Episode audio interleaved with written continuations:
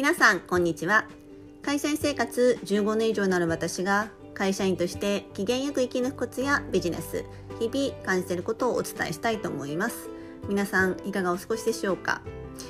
あの昨日日曜日にですね、えー、公式 LINE 登録の方限定で、えー、私の、えー、仕事内容について音声配信をさせていただきました、え本当にたくさんの方から、え反応ですとかお問い合わせ何者だけつけて、えー、ご連絡いただき本当にありがとうございます。あのまだ登録していないこれから公式 LINE を登録してくださる方にも、えー、ご希望の方には、えー、音声配信いたしますので、えー、この機会にぜひお申し込みいただければなっていうふうに思います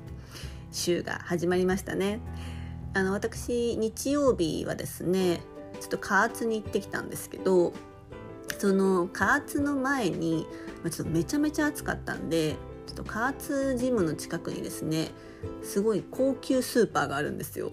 でまああの私は普段買わないんですけれどもあの涼みたいなと思ってな見るだけのウィンドウショッピングをちょっとしに高級スーパーに入ったんですね。でどうしてもちょっと欲しいヨーグルトが2つだけあってあのレジに並んで待ってたんです。そしたらあの目の前にいたおじ様が振り返って「え何？その2つだけなの?」って言われて「ああそうです」って言ったら「じゃあ先レジしていいよ」って言ってそのおじ様、まあ、結構大量にあの買い物をされていたのと、まあ、高級スーパーなんで袋詰めも全部してくれるスーパーなんですよね。でまあ、ご自身が時間かかると思ったのかあの先に譲ってくださってなんてあのやっぱ高級スーパーにいらっしゃる方は心も広いのかしら余裕があるなっていうふうに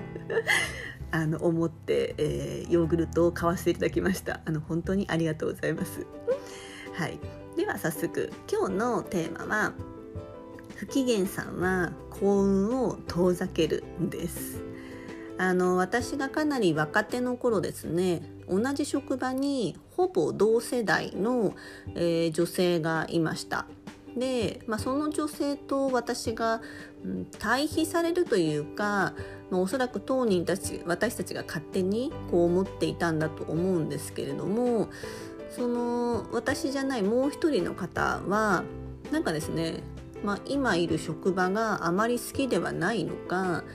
自分の理想としている仕事をしていないからなのかなんか常に不機嫌だったんですね。なんかイライラしている感じ。なんかこうみんなが周りの人が話しかけてもこうプンプンなんか怒っている感じだったんですね。で上司も周りの人たちもすごく優しい人たちが多かったので、まあ、とはいえもちろん一緒に仕事をしたりされてたんですけれどもなんかこう旗から見ている私としてはなんかこう上司とか先輩たちもその女性と仕事をするのは、うん、なんだかちょっとやりづらさやりづらそうだなっていうのが、まあ、私でも分かるような感じだったんですね。まあ、それを見て私がすごく思ったのが、まあ、人の振り見て我が振り直せっていうことわざがある通りうん、その不機嫌そうな方、まあ、常に不機嫌な方を見て、まあ、自分に振り返って自分がそうやって改めるべきところは、まあ、改めないとなっていうふうに、ん、すごく感じていました。で私はすごく客観的に見ていると、なんかその不機嫌でいることってすごいもったいないなと思って見ていたんですね。でその方は私なんかよりすごく向上心が強くて目標もはっきりしている人だったんですね。で私はそこまでのなんか強い思いがないような形だったのでこう不機嫌でいるだけでうんなんかこう仕事のチャンスを逃しているきっとその人が、え、やった方がいいんだろうなって思うような仕事も結果違う人がやっていたりってよくしているような、えー、光景を見ていました。うん、なのでこう今はねなかなかこう同じ職場で机を向き合わせてこう対面でお仕事をする機会ってないかもしれないんですけれどもやっぱりこう不機嫌でいるっていうのは本当実にもったいないなっていうふうに思って今日お話をさせていただきました。皆さんはいかがですか？そして皆さんの周りにはいらっしゃいませんでしょうか？今日のテーマは不機嫌さんは幸運を遠ざけるです。はい。最後までお聞きいただきありがとうございました、えー、